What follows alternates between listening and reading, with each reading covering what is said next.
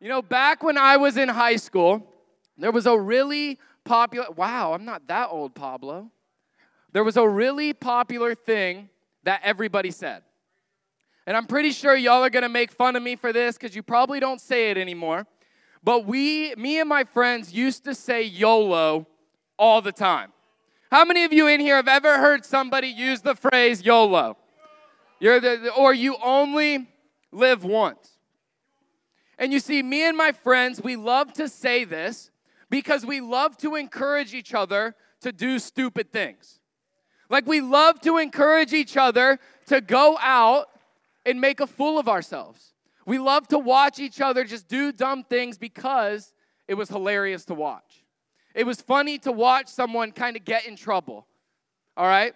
So, me and my friends used to say this all the time. And you know, I remember this one time, me and my friends, we were hanging out, we were having a good time, and there was this girl that was around that I thought was really cute.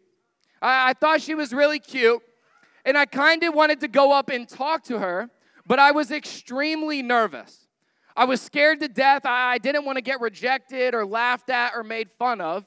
But all of my friends were encouraging me to go and talk to her. They were like, no, go and do it. Don't be scared. It's fine. Just go and talk to her. But you know, I was too scared. I didn't want to do it. But there was this one friend that I had that I really looked up to. He was a friend that I really trusted, that I took advice from. You know, taking advice from a ninth grader, a great idea. And I would take his advice. So I looked at him and I was like, man, what should I do? Like, should I go and talk to her? What should I do? And he straight up looked dead in my eye like he was about to offer me some great advice, but only one word came out of his mouth, and that was YOLO. So, of course, I had to go and do it. Like he just gave me these great words of wisdom. So I went up, and sure enough, when I went to talk to the girl, I made a complete fool out of myself. I couldn't talk in complete sentences. I, I couldn't even really say what my name was. And I remember she just looked at me like I was the dumbest person ever. Like, who is this guy? Who does he think he is? Why is he talking to me? And I remember at the end of the conversation, I got up the courage to ask her for her number.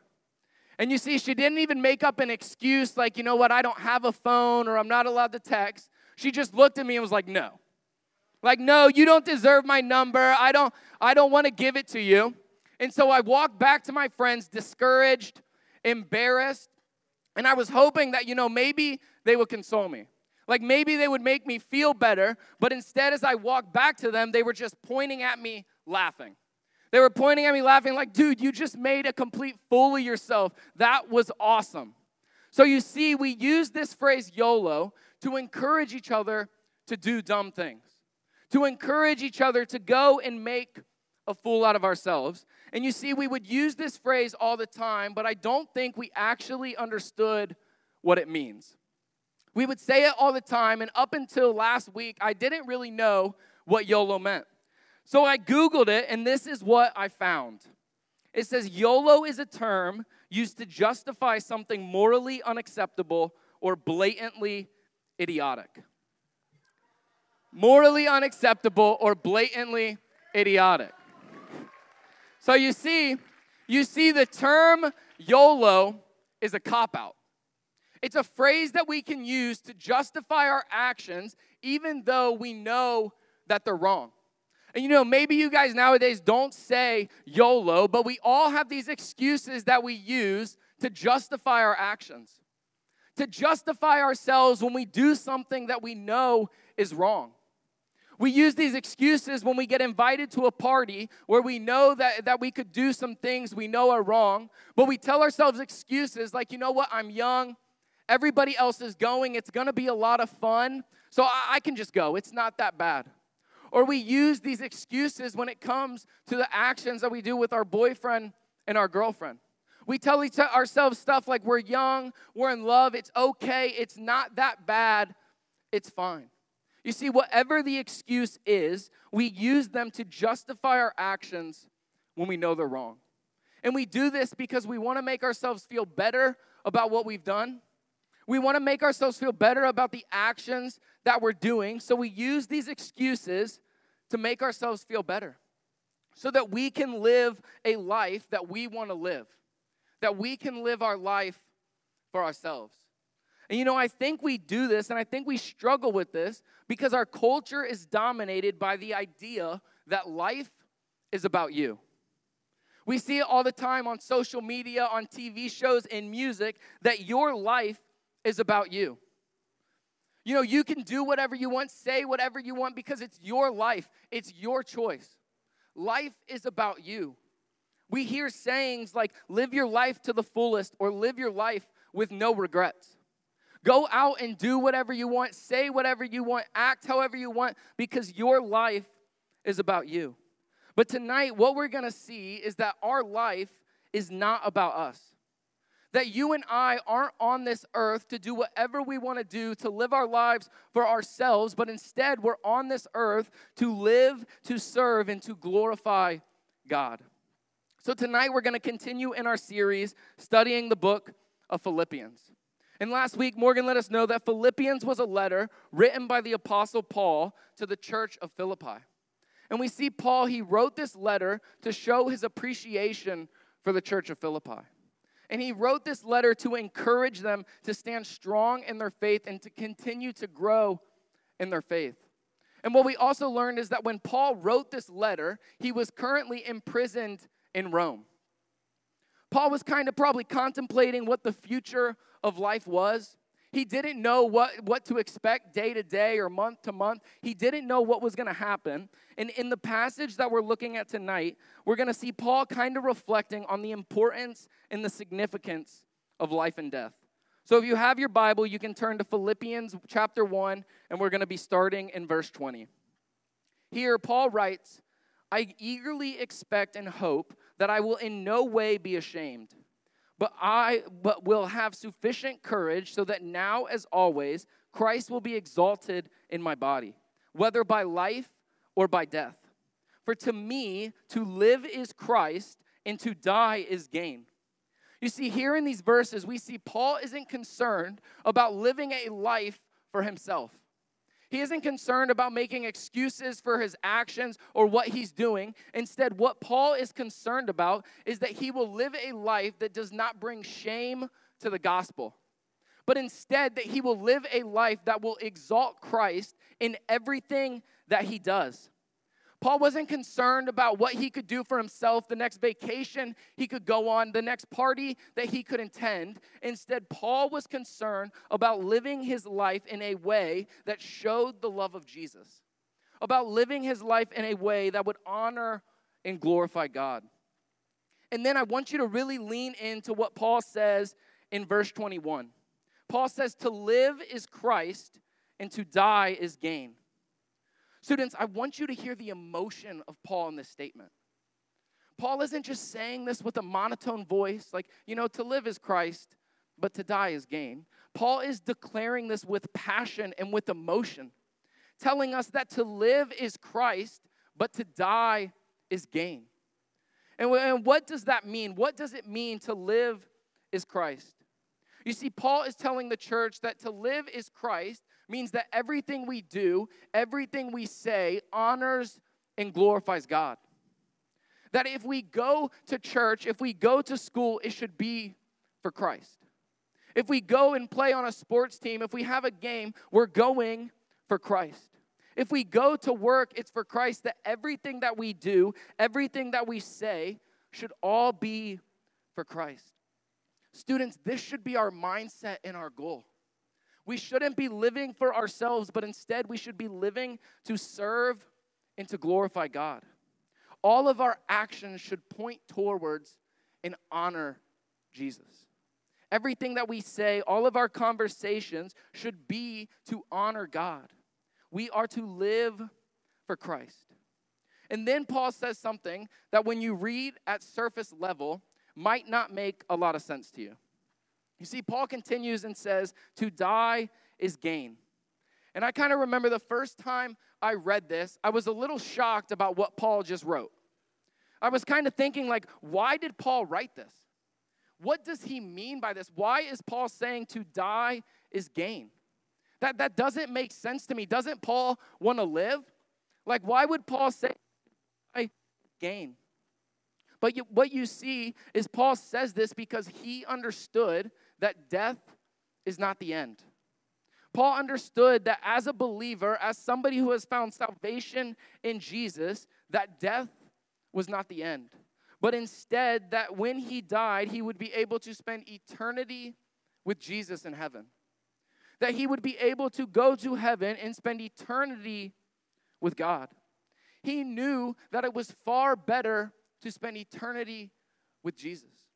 Now, Paul isn't telling us that, that we should just want to die, and Paul isn't just saying that he wants to die, but what he is saying is that living with Jesus forever in heaven, spending eternity with God, is far better than anything that this earth has to offer. Is better than anything that me or you could ever do on this earth. But look at what Paul says. He continues in verse 22. Here he says, If I am going, if I am to go on living in the body, this will mean fruitful labor for me.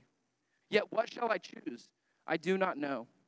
I am torn between the two. I desire to depart and be with Christ, which is better by far, but it is more necessary for you that I remain in the body. Convinced of this, I know that I will remain, and I will continue with all of you for your progress and joy in the faith so that through my being with you again, your boasting in Christ Jesus will abound on account of me. You see, Paul in these verses, he's torn between the two things. He's torn between whether to keep on living or whether to die. He's kind of contemplating, like, what would be better? What should I do? And what Paul ends up deciding and realizing is that if he was to keep on living, he would be a blessing for the body of Christ. You see, Paul realizes that his, his duty is to honor and glorify God through his life. Am I cutting in and out? Awesome. Oh, wow. That was loud. You see, Paul, he isn't concerned about living for himself. Even though he's imprisoned, even though the, the idea of death could be could be happening to him soon. Paul doesn't worry about that. Instead paul is like you know what? It is better for me to continue to live. It is better for me to continue leaving and being a blessing to the church of being a blessing to go out and to reach others with the gospel. You see paul he didn't give up. He didn't give in when he was suffering and going through trials because Paul knew that his life was for God. Paul knew that as long as he was going to be living, as long as he was going to be on this earth, that he needed to bring glory and honor to God. And that when it was his time to go to heaven, then it would be far better than anything else. But you know, I think this is something that you and I struggle with. We struggle with the idea that life isn't about us. We tend to think that life is about us, that we can do whatever we want, but what we need to realize is that life what our life on earth is to glorify God. So, what are we supposed to do? How do we live for Christ? Well, you see, Paul, he gives us the answer in the last few verses of this chapter. He starts in verse 27 Whatever happens, conduct yourselves in a manner worthy of the gospel of Christ. Then, whether I come and see you or only hear about you in my absence, I will know that you stand firm in one spirit striving together as one for the faith of the gospel, without being frightened in any way by those who oppose you. This is a sign to them that they will be destroyed, but that you will be saved, and that by God. For it has been granted to you on behalf of Christ not only to believe in him, but also to suffer for him. Since you are going through the same struggle you saw I had, and now hear that I still have. You see, Paul in these verses, he gives us two ways that we can live our life for Christ. The first way is to conduct yourselves, to conduct yourselves in a manner worthy of the gospel. And you see, the term conduct yourselves is a political term. It's a term that means to live as a citizen. And as a citizen, you are subject to the authority in the ruling of the government. You are subject to follow their laws, to obey what they tell you, and if you don't, you face the consequences. But here, Paul isn't encouraging us to live our lives, to conduct ourselves as a citizen of a country, as a citizen of the United States. Instead, Paul is encouraging us to conduct ourselves as a citizen of heaven. That we are to follow Jesus, that we are to obey his commands for our lives, that we are to honor him, that we are to obey the authority that he has. Look at what it says in John 14, 15. Here it reads, If you love me, keep my commands. See, if we love God, if we are striving to walk in a way that is worthy of the gospel, then we will keep God's commands. We will honor our mother and our father. We will love one another the way Jesus loves us. We will act different than the world around us. And you see, when Paul says to conduct yourselves in a manner worthy of the gospel, he isn't just talking about in certain areas of your life. Paul is talking about conducting yourself in all areas of your life. So, students, I want to ask you are you conducting yourself in a way that is glorifying God? At your schools, are you conducting yourself in a way that glorifies God? Are you honoring God by the way that you act at your school? by the way that you talk to other students or teachers? Are you glorifying God in the way that you act? Like, if you're being honest right now, are you glorifying God at your schools? Or what about on your sports teams? You know, whether you play baseball, football, dance, whatever it is, are you glorifying God on your sports teams? By the way that you're acting, by the way that you're talking, are you glorifying God? Or instead, are you, are you living for yourself? Doing whatever you want to do, saying whatever you want to, want to say, because you know what? This is an area of my life that God doesn't need to be a part of. Like, this is kind of my area. I, I don't need to really glorify God here. This can just be my space. This can be just a time where I can do what I want to do. Or are you glorifying God with your friends? With the people that you hang out the most, are you glorifying God by your conversations, by the jokes that you make, by what you talk about? Are you honoring God and conducting yourself in a way that brings Him glory? Or do you kind of look at the time that you spend with your friends as a time that you can kind of get away from all of that? That you know you can kind of be who you are, you can say what you want to say, because this is just a time that you can get away, that you can kind of de stress. And you think that, you know what, my friends, they know my heart, they know who I am, so I can kind of just be whoever I want. You see, we are not called to just glorify God in the areas that we choose. Paul isn't saying to conduct yourselves in a manner that is worthy of the gospel in certain areas of your life, but he is telling us to conduct ourselves in every area. We need to conduct ourselves worthy of the gospel. And then the second Paul th- the second thing Paul gives us that we can live for Christ is by striving together. Is by striving together with other believers. By living our lives, by, by having our closest friends be people who believe the same thing we believe, who are going to help encourage us and who are going to help point us towards Jesus. By striving together with other believers. You see, throughout the Bible, we see Christians rely on other Christians. Like Paul isn't the first person to ever say, strive together. Strive together with other believers. He's not the first one to say this. I mean, we can look back at the Old Testament and see Daniel surround himself with Shadrach, Meshach, and Abednego. Surround himself with people who are going to encourage and people who are going to point him towards Jesus. In the New Testament, we see Paul, the author of this book, surround himself with people like Timothy and Silas. People who are going to encourage him, people who are going to point him towards Jesus. I mean, we even see Jesus surround himself with the disciples. The Son of God, the guy who came down to die on the cross and rise again for our sins, came down and surrounded himself with people who were going to encourage him, who were going to point him towards Jesus. So, students, tonight I want to ask you who is in your circle? Who are the people that you spend the most time with? Are they people who, who are going to encourage you, who are going to keep you accountable, who are going to point you towards Jesus? Or are they people who are going to kind of pull you away? People who are going to encourage you to do things that you know are wrong, things that you don't want to do. Who are the people in your circle?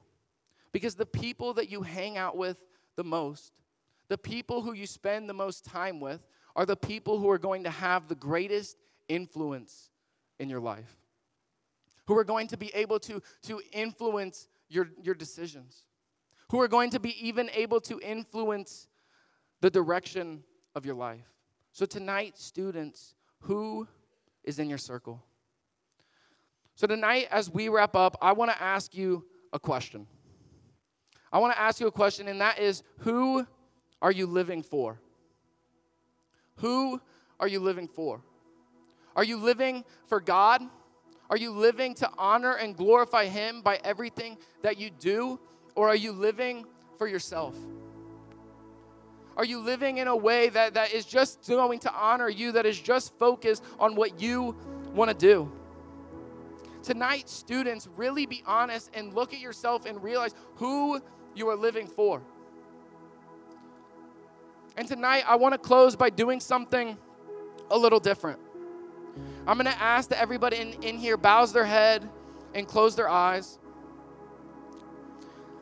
And I want to take a moment where, with no one talking, with, with nobody looking around, to take a moment where we can be honest and real with ourselves and with God. Where we can be honest and real. And in a couple seconds, I'm going to ask you a question. And if you find yourself saying yes to this question, I'm going to ask that you raise your hand. I don't want to embarrass you. I don't want to make you feel uncomfortable. I just want to pray for you. So, tonight, if you find yourself living for yourself, I'm going to ask that you put your hand up. If tonight you find that you're living for yourself and not living for God, I want to put your hand up. Thank you for being honest. You can put your hand down. And still with everybody with every head bowed and with every eyes closed, as we sing this last song, as we worship God, I want to encourage you to take a moment. To take a moment where you can go before God and be honest and real with Him to take a moment where you can ask God to encourage you, to give you the strength and the courage to live your life for Him. Because if I can be honest for a moment up on this stage, I struggle with this too.